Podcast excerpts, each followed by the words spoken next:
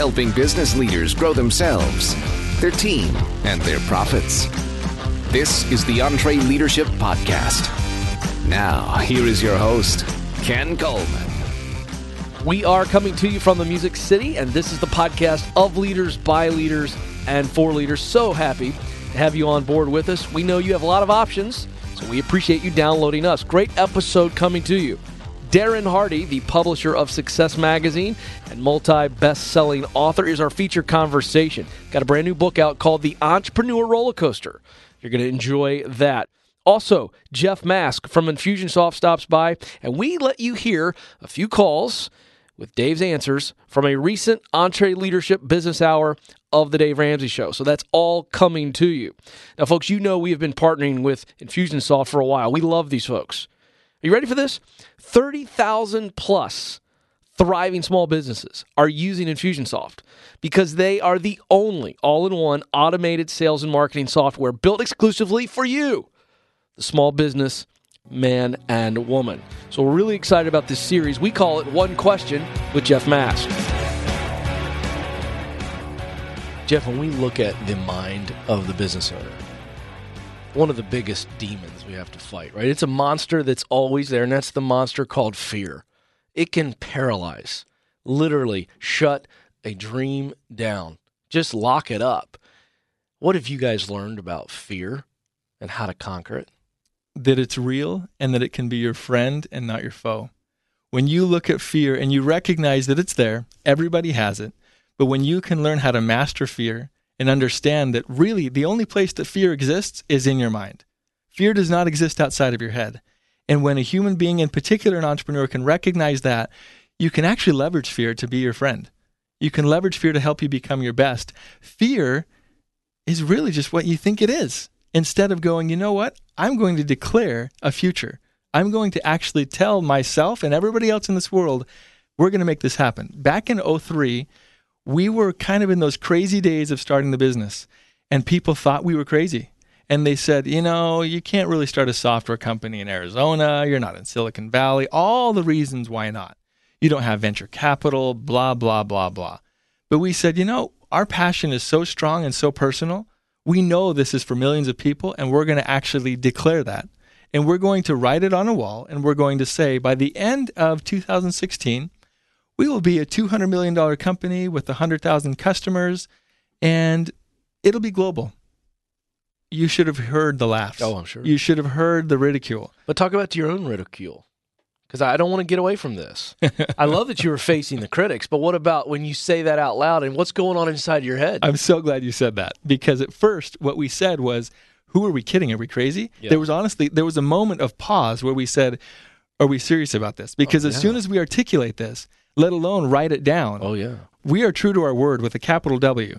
So can we? And the voices that quickly came were, "Are you crazy?" And we just smiled recognized that fear and said that's in our heads. We have a purpose to fulfill here in this life, and here we go. Let's go summit that mountain, and we're going to do it. And yeah, you bet there was all kinds of fear, eh, internally and externally. And that's what fueled us. That's what helped us keep going to go. We know we can do it. And we literally would say things aloud. We would recognize that fear and replace it with something optimistic and recite it out loud to ourselves, to others, to let them know where we were going, who we are, and what we were doing instead of uh, staying in our minds and staying consumed within our own dark thoughts that just inevitably don't help anybody. I'm telling you, folks, Infusionsoft will help you grow yourself, your team, and your profits. That's what we believe in. Check them out. Infusionsoft.com slash entree. That's infusionsoft.com slash entree. All right, before we get to our feature conversation with Darren Hardy, very excited about yet another amazing tool that the EntreLeadership team is giving you for free. Here's the tease it's all about productivity. Who doesn't want to be more productive? Stay tuned because after the conversation with Darren, I'm going to tell you how to get it for free, and you are going to love this. It's efficient, it's effective, and did I mention it's free? So that's coming right up. Well, Darren Hardy is the publisher of Success Magazine, one of my favorite magazines, and we were really excited to get him to talk about his latest book, The Entrepreneur Roller Coaster. Why now is the time to join the ride. This will hit you right where you're at. So let's get to it. Darren Hardy on the EntreLeadership Podcast. Uh, well, Darren, I want to, before we get into the book, which I'm very excited about, I, I, think it'd be fun to revisit your earliest days as an entrepreneur, as early as you want to take us back, because for everybody uh, that defines themselves as an entrepreneur, that time starts at a different era and season for different folks. So, at what point did you really realize that you had this entrepreneurial spirit and you said, All right, I'm going to go start something? What were you doing? Well, I think I first realized that I didn't think I had it I had accidentally found myself into a uh, a business where you bought products and you sold them door to door and you know at wholesale you sold retail you, you kept the difference but my first day was a miserable failure and and that's when I questioned whether I really had it in me to be an entrepreneur. But I had to get the the product out of my dad's garage by the you know him having me and my shirt at the ball of his fist. So uh, that was motivation to persevere, and that ended up actually turning into a five million dollar business that I built starting at age 18. But you know, frankly, I started out as every entrepreneur does. I started out afraid. I started out nervous. I started out with a clue of what to do or what to expect as an entrepreneur. I had no prior experience, no training, no guidance guidance. You know, I mostly did it wrong. I got lots of skinned knees, bloody nose, lots of bruises on my pride and ego, but that's also how I figured out how to do it right. You know, my my life for the last several decades has been a living laboratory of, of trial, error, failure, and, and then ultimately success. And that's really why I wrote the book that we're going to talk about to try to help save would-be entrepreneurs and veteran entrepreneurs lots of unnecessary headache, heartache, and wallet ache, and to hopefully significantly accelerate their success by helping them do it right the first time. Absolutely. And what you've done here is, is compile a, a wonderful book of practical wisdom. But before we dive into some of the chapters, I'm, I'm going to pick some things out here that I've read and that I think will help our listeners today. But folks, you need to run and get the book. But this is interesting because I think one of the questions that a lot of people ask authors is why'd you write the book? And you just described why. If we know anything about you, we know you're passionate about why successful people are winning and how you can pass it on to others. And it, what's interesting is, is I was reading about the book before I cracked it open, and when you dove into this project, you were trying to figure out why the data of 66% of small businesses failing, why that's actually happening. And yeah. uh, what's interesting is it's not because of the assumptions and the reasons that I think historically have been quoted. What is the reason for all the failure, the 66%? Yeah, well, even to your question, I, I don't write books. You know, I, I think it's a terrible business and a bad idea for most people. But I do launch missions. And I am kind of on a personal crusade here. As publisher of Success Magazine, our audience are entrepreneurs, and our personal mission is to empower entrepreneurs globally. And when I learned that two-thirds of every business that started, these people have finally mustered the courage to step away from the herd of 90% who are employees, to become an entrepreneur, step on the entrepreneur ride, two-thirds of them fail. To me, this was unacceptable and not something that I could stand by and just let happen and continue to perpetuate, particularly in an era where millions and millions of new people are becoming entrepreneurs, either by inspiration, because now finally it is cool to be an entrepreneur. It wasn't that way when I first started. You know, if you were an entrepreneur, that means you weren't smart enough to get a good get into the right schools and talented enough to get the right job. So you were on the outside circle of society if you were entrepreneur. But now, last five, eight years, Silicon Valley, Airbnb, Uber, all these companies have made it cool to be an entrepreneur. So inspiration or millions will become entrepreneurs by desperation. Jobs are gone, been outsourced, companies doing, you know, more with less and now your alternative to provide for your family is to figure it out, become self-responsible, join the, the ranks of entrepreneurship. So we're seeing millions move into this, I call it reversion back into entrepreneurship, but they're not ready. People are not prepared. They haven't been conditioned. You know, academia and the authority figures that they grew up with, for the most part, weren't entrepreneurs. They're not properly equipped. They haven't developed the skills that are unique to entrepreneurship versus being an employee and they certainly haven't been prepared emotionally for what this journey is going to be about. So what I found in researching why most that start fail, it was not due to outside factors, and that's what's assumed by most. Capital, bad location, you know, inventory supply issues, whatever, all those sort of complex internal or external factors for, for success. The, the real reason were internal. You know, they weren't economic, they were emotional. It's the unexpected and terrifying emotional roller coaster an entrepreneur experiences. That's the greatest factor to why most quit and ultimately fail. Because when they experience the dips, the, the loop-de-loops, the hard turns, they think that there's something wrong with them, that you know maybe they're not cut out for it or that you know that this isn't right for them. But if they just knew that that was part of the journey, that's part of the process. That these fears, these doubts, these these worries, these anxieties, you will face them, and if you just hold on, grip, and and tuck and go with the roll, you get to the other side of it, and it, it not only does the terror that you'll experience, it's part of what makes the ride so thrilling and at the end so victorious. And all you want to do when it ends is to get back on and ride again. That's so true. I love this analogy, Darren, because I, have got a nine-year-old and two seven-year-olds, so I'm smack in the middle of that that range of emotions when we take the kids to an amusement park. They're terrified, and when we're in line, they get on, they're terrified, and then they realize two minutes into the ride, on a three-minute ride, this is really fun, and then they want to do it all day long. And what's interesting is this analogy. I want to get to the starting point because you said something at the very beginning of our conversation where you said, you know, I want to help people do it right. And so if, if we're going to talk about winning and not failing, we've got to talk about starting well. So give us some thoughts on what you found out, what you've learned, what you've gleaned from your head, your heart, from others about how we can start well. Because we have some men and women that are listening right now that are still in that starting phase and they can still recalibrate, or we have some folks that they have a passion inside their chest that's just pulsating and they want to do it. Yeah, so there's three parts. That's the way the book was designed. And the first one is that you need to be warned about what's ahead. It is the unexpected dips and turns that knocks people out. I have a friend who's a, a CEO out of Salt Lake City. He's a Mormon, and he said we were talking about the trials and tribulations of entrepreneurship, and he said it reminds me a lot of when I was 18 years old and I was going to be spent 4,000 miles away to go on mission. He says, you know, I hadn't been that far from my mother's bosom. I'd never been three miles outside of Salt Lake City, and I was going to be spent 4,000 miles away the elders called me in before I was sent and sat me down and told me every ugly, nasty, horrible, wretched thing that people would say about my religion, about me, about why I was there. And he said, thank God they did. Because if I'd gotten 4,000 miles away and people had said those things to me unexpectedly, it would have devastated me and I might not ever have recovered. But when they did, when I got 4,000 miles away, because I was warned, I was able to point at them and laugh and snicker and go, wow, isn't it funny? You said it just like they told me you would say it. Isn't that funny? They were emotionally bulletproof because they understood what to expect. And when it happened, it was evidence of progress rather than the out of left field smack in the head defeat. So first is to be warned about the feelings, the emotions, the, the difficulties, the challenges, the naysayers, the haters, the doubters, the, the people that will snicker and give you sarcasm and the rest of that. If you know that that is part of the journey when it happens, it won't knock you out. Then you do need true unique skills.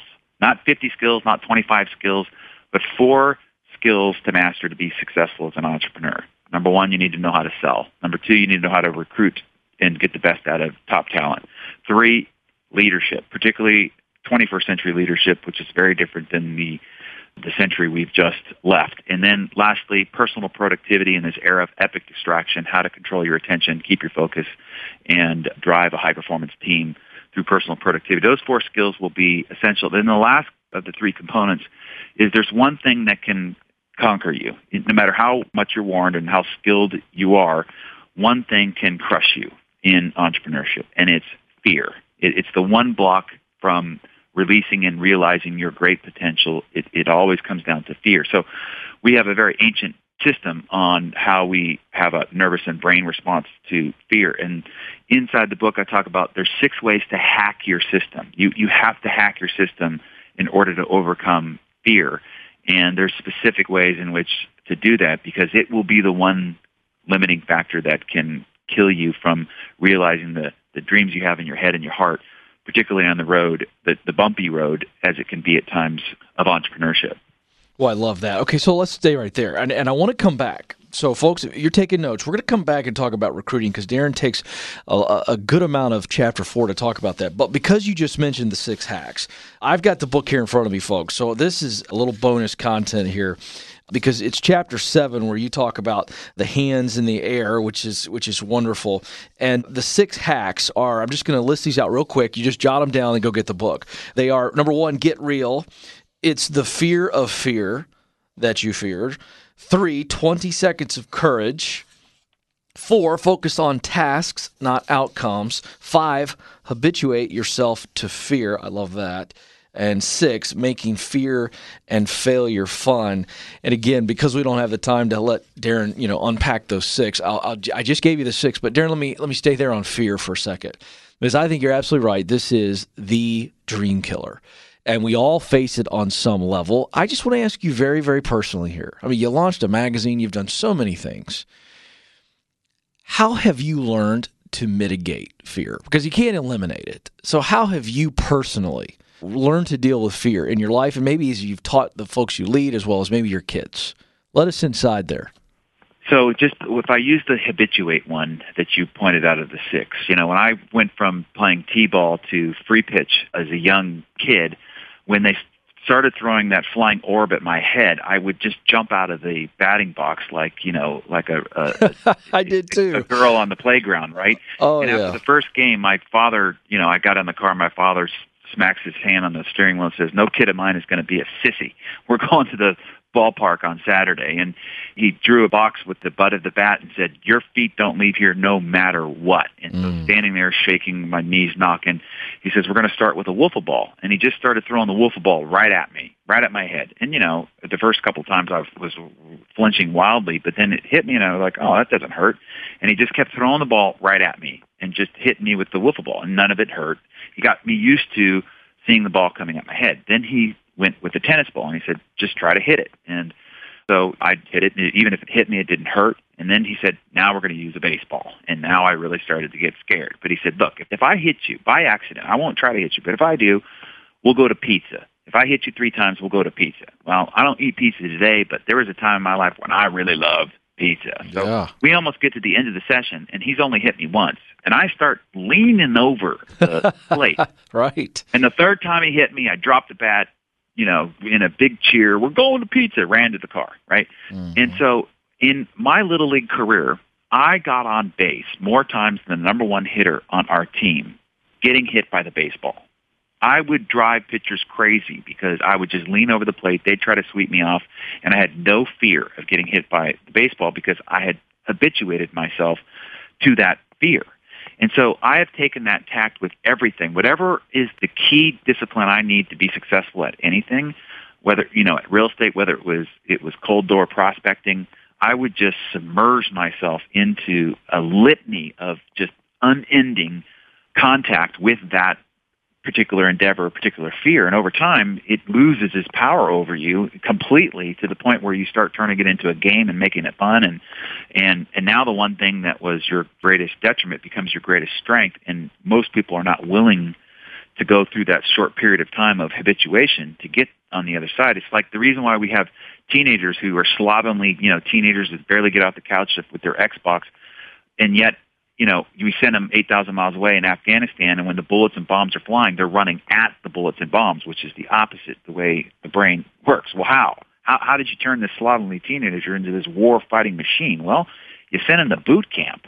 And in boot camp, they're submerged with amazing amount of stress, pressure, and constant overload of fear, fear, fear, fear until the point where they don't fear it anymore. Now when the bombs and the bullets start flying, without fear, they run towards it. So no matter what it is that you fear, if you literally just submerge yourself into it, attack it headlong for a long enough period of time, the illusion of fear, because there's no such thing actually as fear, it's an illusion we make up in the mind, it dissipates, it's gone, and now the weakness becomes your great strength. So that that's the one that I every time I figure out what's the thing that I fear, usually it's the most important thing I need to do to make it successful, and then I just go into you know like a 90 day just just completely submerge myself into just relentless contact with that particular activity. And by the end of 90 days, I no longer fear it and kind of find it fun and, and, and an interesting little game.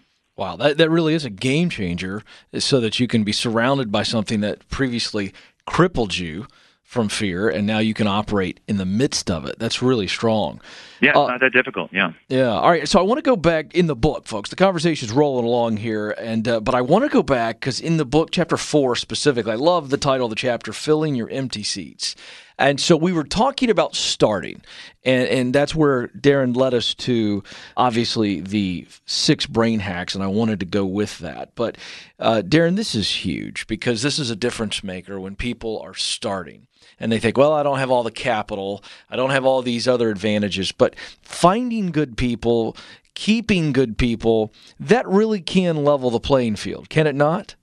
Entirely, and, in particularly in this day and age where we're building businesses on collaboration and networks of people that are sourced from all over the world. The greatest talent now is available with, you know, virtual connection and so forth. So we recruiting top talent is the is the number one separator between success and failure, between the level of success between you and your competitors and so forth. It's the battlefield of business success now is a fight for talent.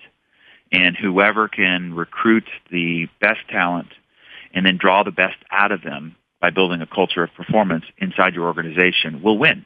It, inside any great company, the reason why Apple wins is they've got and recruited the best people. The reason why Google wins is they've got and recruited the best people. Facebook, same thing. And the difference between whether those companies go on to continue to win or not will be the people they recruit. When I interviewed Jack Welch, he said, you know, we were talking about innovations and change and so forth, and he said, you know, of all the innovations and change that, that we're all experiencing, the world's going through, the one thing that hasn't changed is whoever fields the best team wins. And that's the reality under every brand, every corporate monolith or whatever, you know, you deem as a, as a company, inside that company are people and the success of that company will be determined by the quality and talent of the people in it. So that's the, as leader, as the owner, as the CEO, as the lead dog out in front, that's the number one job and priority. It's like the, the head coach of a football team. Their number one job and priority is to recruit the talent and then assess the talent and continue to upgrade the talent. And that's the bottom line. The talent will do the job. Talent's going to throw the ball, catch the ball, block and tackle. they know what to do when they're in the job. But the head coach job is is to get the right people in the right positions working together, which is the the culture and the drawing out of that talent and turning it into a culture of, of performance. So it's the number one job. It is. It's the separating factor between success and failure of any company is, is the talent acquisition. In the final chapter of the book, you challenge us with several do's and don'ts. I want to focus on just one of those as we wrap our conversation. I thought this was so wonderful to see you write it this way, but we've all heard this before, but you just wrote it very simply. Don't forget why. And I think that is such a vital reminder, almost a daily reminder that we as leaders, we as men and women who believe that something could be and something should be, and we dedicate so much of our talent and passion to make it happen, we can't forget the why. Will you challenge us on that, Darren? Yeah, in, in I ask a lot of the CEOs that I mentor, you know, is bigger better? If you build your business bigger, is it going to make your life better? And if it does, let's go for it with passionate pursuits, right? Is it going to create more freedom? Is it going to allow you to give greater? Is it going to create more fun and zeal and excitement? And but a lot of times, bigger only makes you beholden to bigger problems, greater complexities, more liability, and the rest of it. In the end, what we're here to do is to experience the greatness that this life offers us, but not to. The issue is, is that our ambition is a double-edged sword it's incredible to get you out of bed and get you to stretch your skills and and seek your greatest potential and and that's the best of ambition. The other side of ambition is it can push you out of your life to where you're chasing things and the pursuit or the obligations that those things bring with that pursuit takes you out of your life. Now you're beholden to the things that your ambition has pursued um, rather than actually you know uh, living the way you want to live and doing the things you want to do and being with the people you want to be with and, and the rest of it. So in the end, when you decide to pursue an, an entrepreneurial direction, make sure that you not only are pursuing a destination that you like, but that the journey itself is going to be the way you want to live. What you want to do when you get out of bed every day is this particular pursuit because in the end, all we've got is minute by minute, hour by hour, day by day to enjoy this thing that we call life. So mm. have passion, have purpose for what it is that you're doing, enjoy the journey, and as well as where that destination is ultimately going to lead you.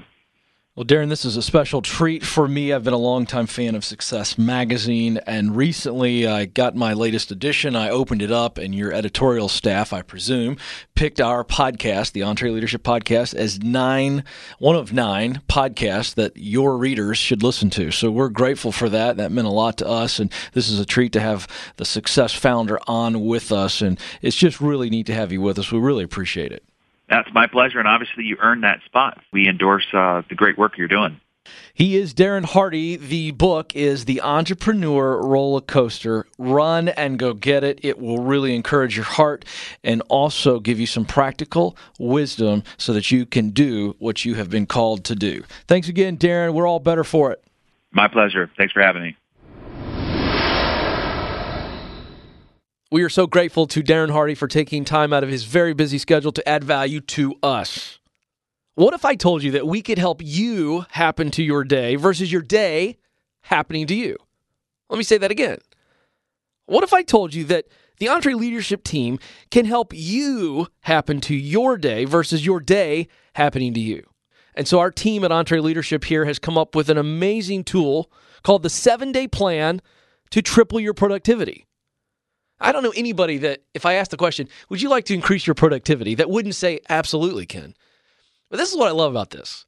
We're not going to increase your productivity, we're going to triple it.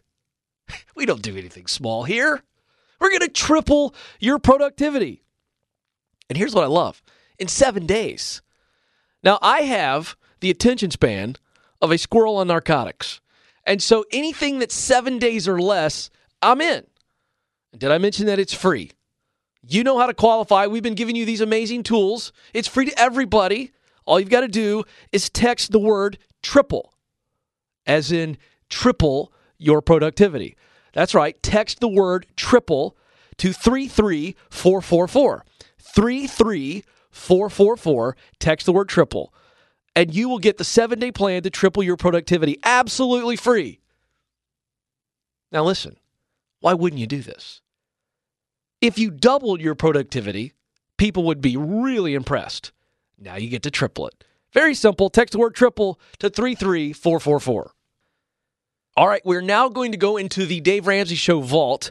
I love the Dave Ramsey Show business hours, where he basically says no money calls unless they are relating to your business. And he lets America's entrepreneurs call in and ask questions. We've got three questions for you that we're pulling from the recent Dave Ramsey Business Hour. You're going to love these. Get your pencil and paper out and learn with these callers.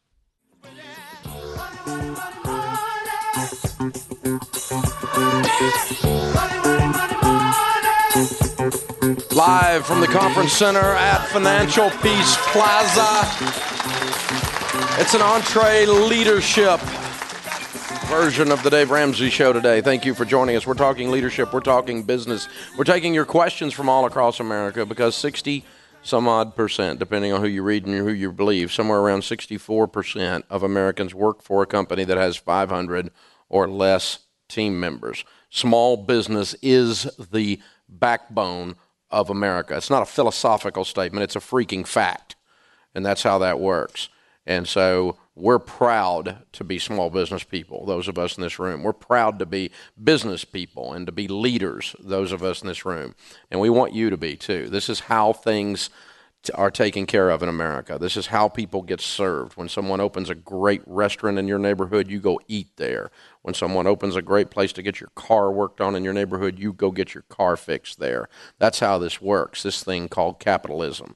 And it is a wonderful plan. It is the best way for the little man to get ahead, to start from nothing and to become somebody, financially speaking. I've become a millionaire twice in America because I'm so stupid I had to do it two times. So uh, it's possible. It's definitely possible. And we are excited about the idea of entrepreneurs in America today, of small business people and business people. And I don't even care if you're a big business person, if you still got that thing going on inside of you. You still got that idea that people matter. You still got the idea the customer is a person. You still got that idea that the team you work with are people, that they're, they have lives and you care about them in part, as part of the transaction. It's not just about Q1 and Q2. It's not just about profit. It's not just about stock price. So, regardless of your company size, you've got to have that sense that your business has a soul and start treating it that way. And that and that just makes that makes the operation and the going to work every day not be so transactional and it does. It has a sense of life to it. All right, time for us to jump to Huntsville, Alabama and check in with Glenn. Hi Glenn, welcome to the Dave Ramsey show. Hi, thanks, Dave, for taking my call. It's uh, certainly an honor to, to speak to you today. So, at this point, I have uh, formed a small business outside of my day job to use investor capital to purchase real estate. And uh, I have a, a partner in this that we are thinking about taking this, you know, kind of to the next level in terms of of uh, gathering real estate, uh, gathering investor capital. But you are that small voice on my shoulder telling me that partnerships don't work. So I'm I'm excited about the the venture in real estate, but I'm just concerned about moving forward in a partnership, even though it's someone that I trust wholeheartedly.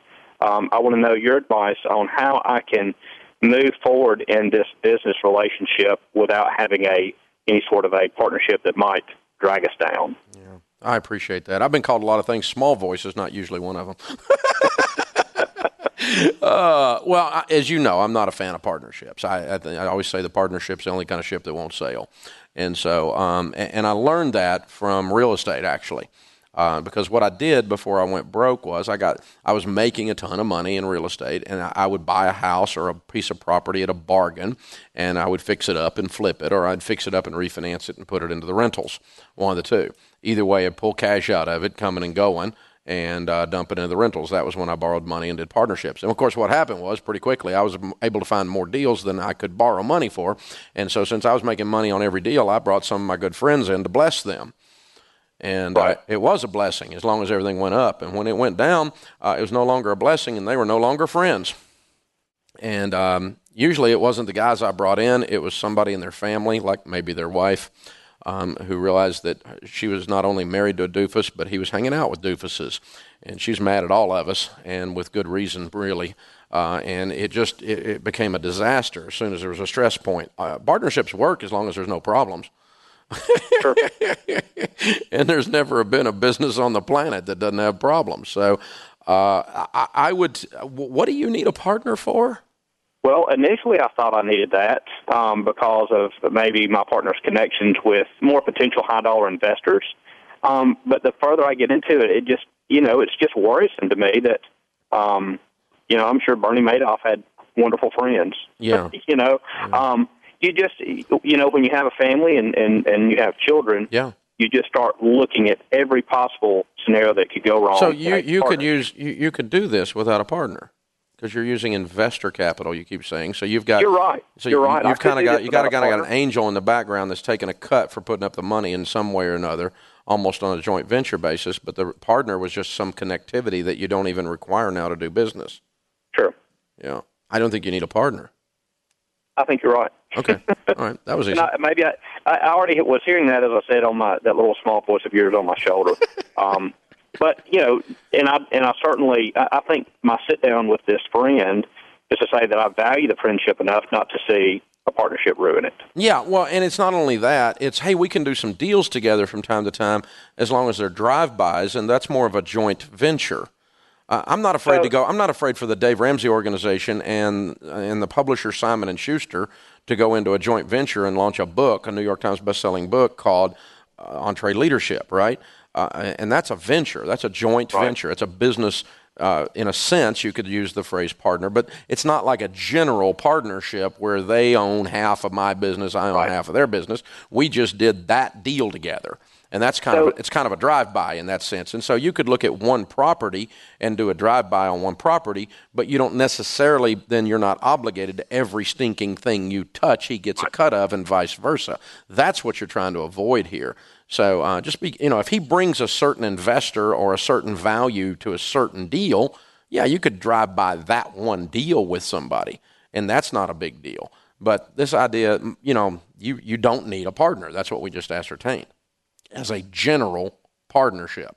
And general partnerships, I guess, are the the biggest problem I've got with the whole idea. Joe Levitt is in the audience here talking with some of our new graduates and uh, taking questions from our live studio audience as well. Joe, who's up? We have uh, Andy from Grand Rapids here with a question. Cool. Hi, Andy. Hey, uh, my company is WorkSmart Database Masters. Obviously, I'm Grand, in Grand Rapids. A few months ago, you spoke with a uh, small business that the guy was just incredibly busy. He didn't. He just had way too much work. You told him to raise his rates. Um, I did the exact same thing. I actually uh, raised my rates 20%. I'm still incredibly busy, but I don't think I'm quite ready to hire that first employee. So my question is, is how much money should I have set aside in retained earnings uh, in order to make sure that I have money set aside just in case we hit a couple bumps in the road?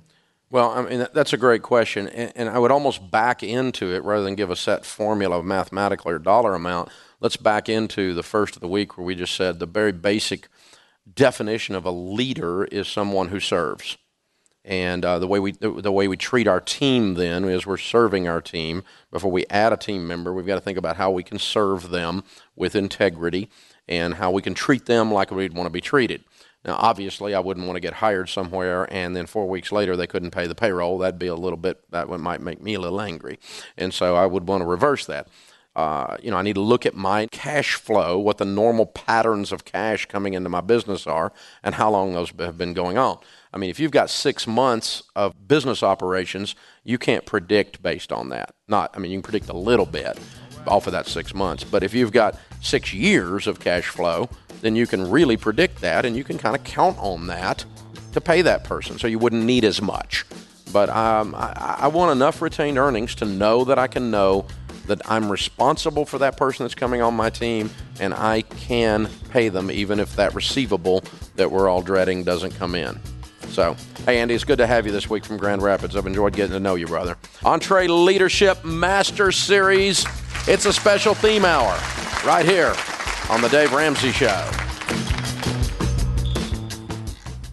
Well, it is that time. Yet another podcast has come to its conclusion. Very grateful for Darren Hardy giving us of his time. We always love when Jeff Mask from Infusionsoft stops by. And to you, our listener, as I always say, but I truly mean, on behalf of Eric, the producer, and the entire EntreLeadership team, thank you for listening. We'll talk with you again very soon.